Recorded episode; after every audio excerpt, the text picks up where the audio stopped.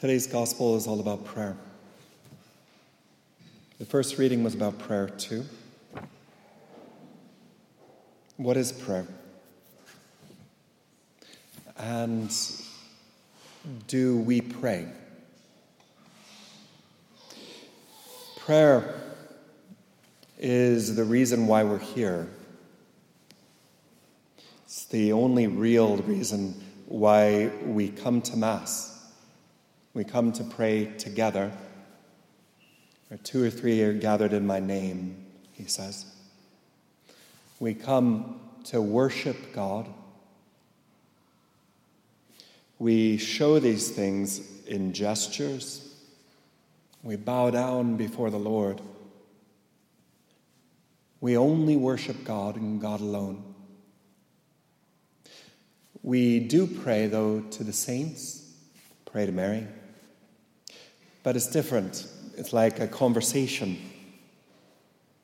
We realize that all the saints that have gone before us who are in heaven are like a cloud of witnesses that surround us at this present moment. And this place is filled with the angels and the saints. And so, of course, we dialogue with them. And I guess in that sense, it's prayer. But it's not worship. Worship is the bowing down before the Almighty. There's only one God. But prayer is something that I think because of the lockdowns, because of everything that's gone on, um, often we can fall out of the rhythm of prayer. We can lose sight of what is prayer. We can become, I guess, only doing it in, out of habit, coming to Mass because I think I should, or it's what we do. But prayer is like a heart to heart with God. It's like a conversation of our soul with the Almighty. And it's a conversation that's supposed to be happening all day long, not just at Mass. It says in Scripture that we should pray all day long, pray all the time. But it becomes an all day affair if I begin to have a real faith where I see God, I see the presence of God all, all around me. I remember during my novitiate, every brother who enters has to go through what we call a novitiate. And the first summer, you have to spend two months alone in a hermitage. So you go up into the Alps, not these Alps, uh, the other Alps. You go up into the Alps and you live in a little hermitage, which is like a little house where you live alone in the forest and all you have is a wood burning stove and a little chapel inside your house. And so you live alone in complete silence for two months. And it's beautiful. It was a wonderful experience.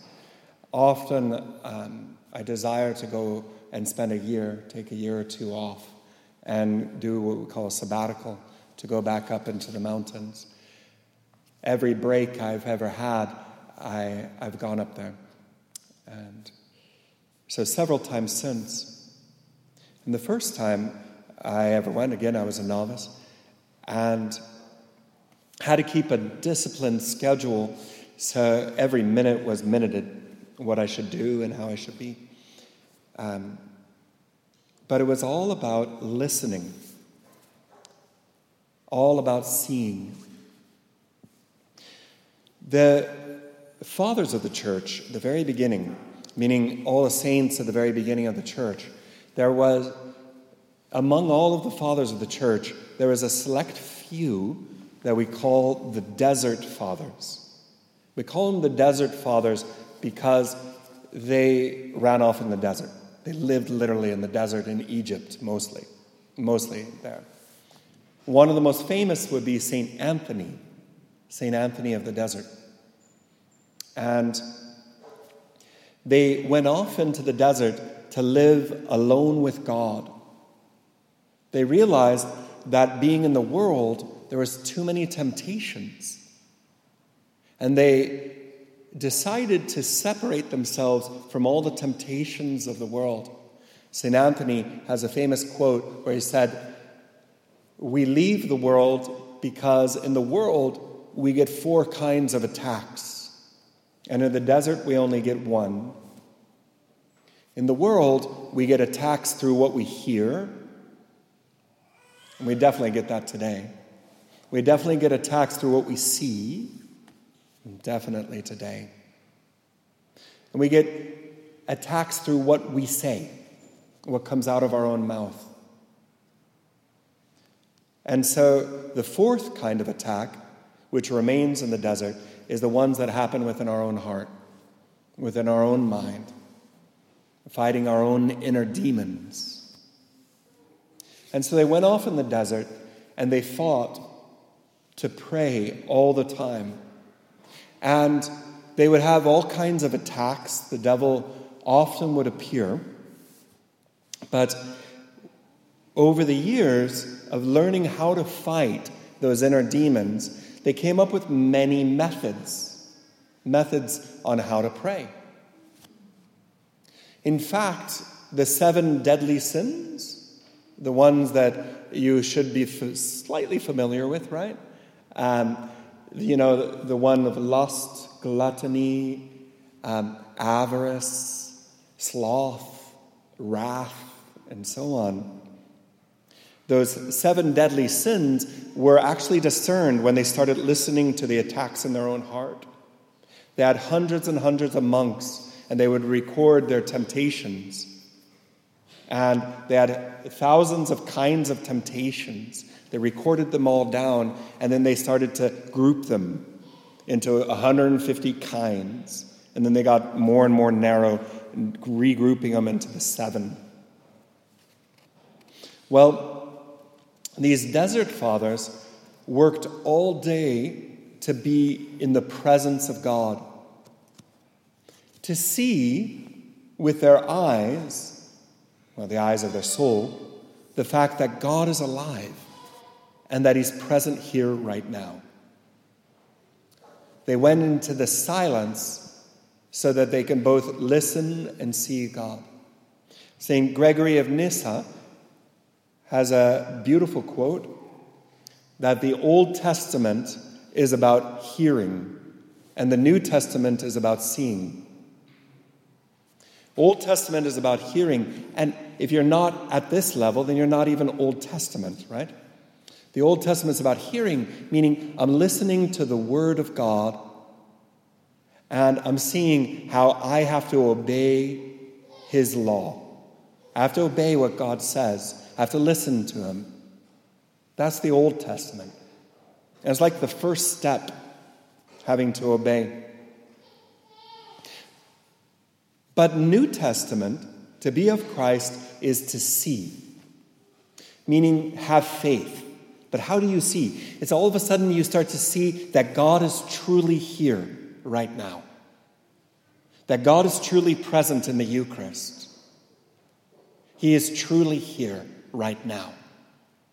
That God is truly present in my brother and my sister. That God is truly present in His Word. That God is truly present in this creation all around us. The great saints spoke about how the whole world becomes like a sacramental to us, meaning it becomes a way in which God communicates with our soul.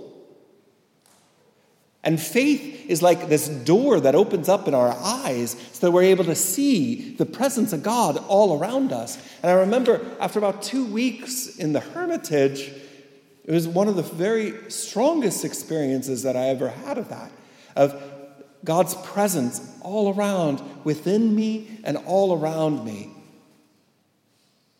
And it was at that moment that my novice master came in and spoke with me, and he said, Now you have to listen to what the Spirit is telling you so that you might see the presence of God in every moment of your day, to practice His presence.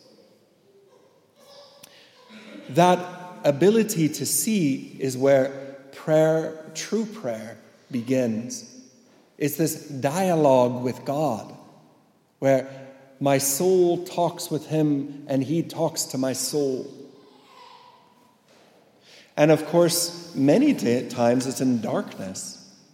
You know, we see with the eyes of our heart, we go out and we, we feel, we say, Are you there, God? Are you there? But it's because of this ability to see the kingdom of God already here that Jesus tells us to pray the Our Father. The Our Father begins by saying, Our Father. If we say Our Father, that means that we can have a real dialogue with Him. He's not some distant God, so far from us that we don't know Him. He is our Father. We are His family.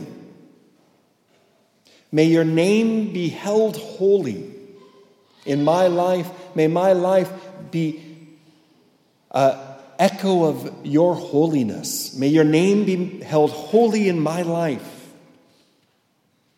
May I see your kingdom now. May your kingdom come. May your kingdom come upon this earth at this very moment, not tomorrow, not in the future, but now. May your kingdom already be here. Remember in the gospel, it speaks about how when you find the kingdom of heaven, you're willing to sell everything you have and go out and buy it. If you're able to see the kingdom of God now, you're willing to sell everything you have, give up everything in your life, and come and follow Him. He is our daily bread. The daily bread is the Eucharist, the daily bread is Jesus Christ. And it's that prayer that gives us life. The prayer that heart to heart with our God is what gives us life. Now, throughout the centuries, the saints realized that many of us can't go up in the mountains and be monks. So they came up with different ways. St. Ignatius of Loyola, the doctor of discernment, the founder of the Jesuits, he spoke about something I think that you can do in order to start to pray and to live of it of the God's presence. He spoke about an examination of conscience. As good Catholics, we should know what examination of conscience is. It's when you look at the Ten Commandments and you see if you've sinned, right? But that's not what St. Ignatius meant. St. Ignatius would ask his priests at noon and before they go to bed each day to look at what happened in their day and see if they had lived in the light of God. Or to see where God was speaking to them in that morning. And then they would journal, write, and meditate upon where is God? Did I run away from God? Did I get so busy at my work that I wasn't able to see the kingdom of God? Was I so busy worrying like Martha running around worrying about so many things that I lost track of the presence of God today?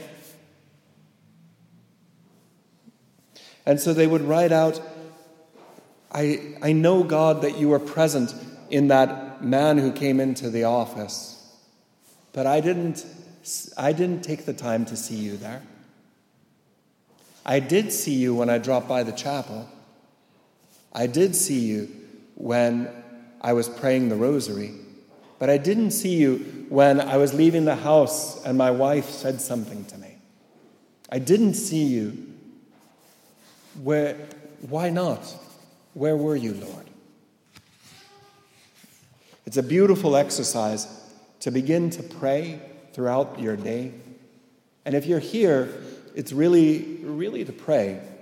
But it's not enough to just pray at Mass. Your whole day has to be imbibed with prayer. And if we, as Catholics, don't have this heart to heart with God, who will? Who will? It's for us to knock on His door, to say, Show me your presence, show me your spirit, your life. Show me, Lord. Send forth your spirit upon our hearts right now. In the name of the Father, and the Son, and the Holy Spirit.